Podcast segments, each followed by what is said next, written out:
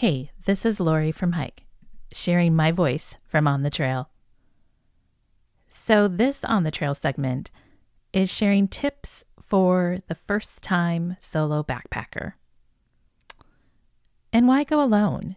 I mean, isn't it more fun to have hiker friends around you, especially experienced ones? Well, this is purely a personal choice. But for me, solo camping and backpacking helps me both get in my head and get out of my head, if you know what I mean. I know I'm the only one responsible for making the experience enjoyable. I can battle my own fears, like even the silly ones, like being scared of the dark. And yes, on my first backpacking trip, I kept my little lantern on. The batteries were drained and I, yes, I wondered if it was a little beacon out there and any wild animal might be attracted to it or person. But sometimes logic doesn't necessarily take hold. And I think I just earned myself a trail name Nightlight. Uh, we'll see if that sticks. I've solo camped before in some beautiful places, my first experience was at Sequoia and Kings Canyon National Parks. And I documented that in season one, and it continues to be one of my highest ranked and listened to episodes. I put a link in the show notes if you haven't heard it or if you would like to go back and re listen. So, after taking a trip to Manistee National Forest, I figured that I should share now my tips for solo backpacking from a beginner point of view. So, tip one test out your gear ahead of time. Learn to put up your tent, your stove, how it works, how the weight of your backpack feels on a hike. Put some miles behind you. Nothing from your gear standpoint should be new. That's not to say when I went out that I didn't do this to a T. For example, I took this great Yukon Outfitters hammock with me. I've never put it up. Now, I have carried this with me on many a hike. And for some reason, I just, you know, didn't do it. I, I was like nervous. I just felt like, oh, I'm not going to put this up right. But finally, I decided, look, I need to get beyond this fear and try it out. So I looked at some videos, I looked at some websites, and you know what? It was so simple and easy, and I could kind of kick myself for not doing it earlier. But but that's kind of part of it, right? You learn. So just do it. Test out your gear. Make sure you're ready. Tip number 2 Go easy on the miles. Seriously, think about it. This experience isn't about how many miles you will cover, but the experience in general of being in the backcountry or being out in the forest, out in the woods. For my first solo backpack, like I said, I picked Manistee National Forest because there are some well established primitive dispersed camping along the river. And no matter how far you go, you're going to see some beautiful things. So it had both, you know, some established primitive sites, and I knew I was going to enjoy the scenery, kind of setting myself up for success, right?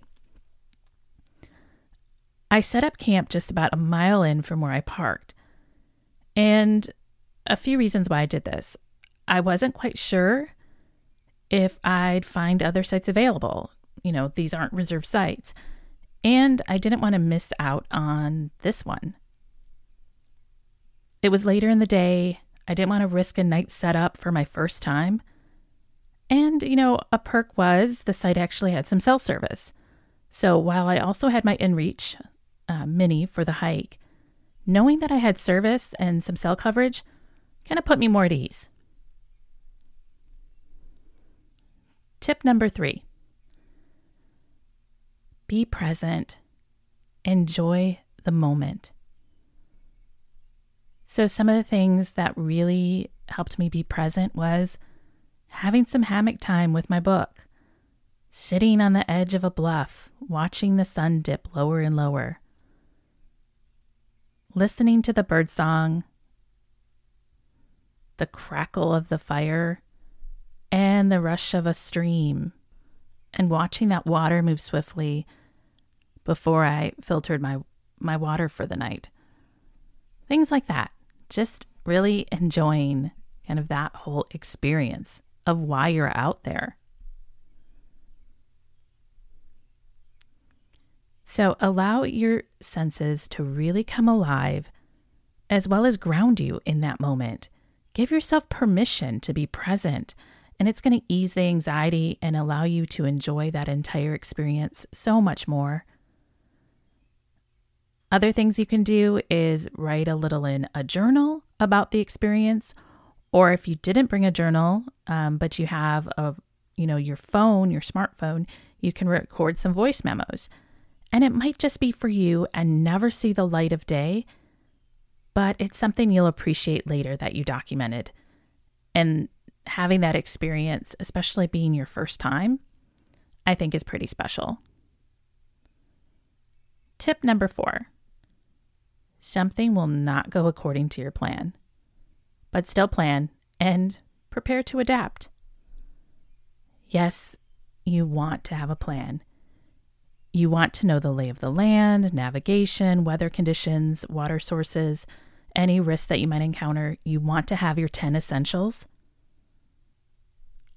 But let it be known something won't go to plan.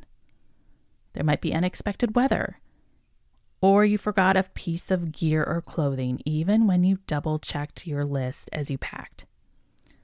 For me, I forgot my gloves, and it dipped down to 27 degrees Fahrenheit.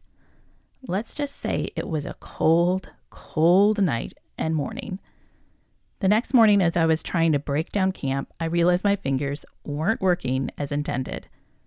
So, making a hot breakfast was twofold. It caught me warmer, and also my hands used that little titanium cup as their own personal heater.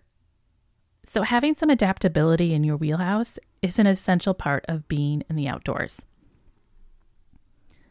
And tip number five unpack and clean your gear when you get home. Yes, you'll be tired. You might be sore. You might be grouchy. And you definitely just want that large pile of gear in your car or truck to unpack itself.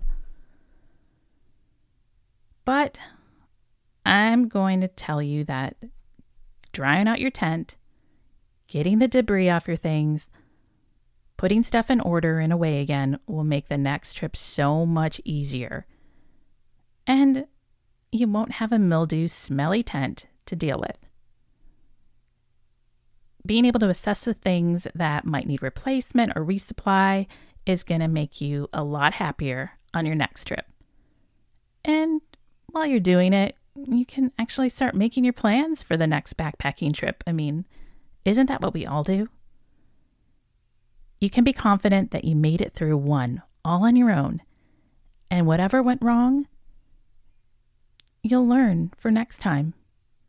Remember, this is your journey. While there are guidelines and tried and true roadmaps, your adventure doesn't have to look like anyone else's. If you have a tip or want to share your own solo backpacking experience, I'd love to hear it and share it out. Instagram follower Cody Wanders left me some great advice. Bring whatever will make you comfortable.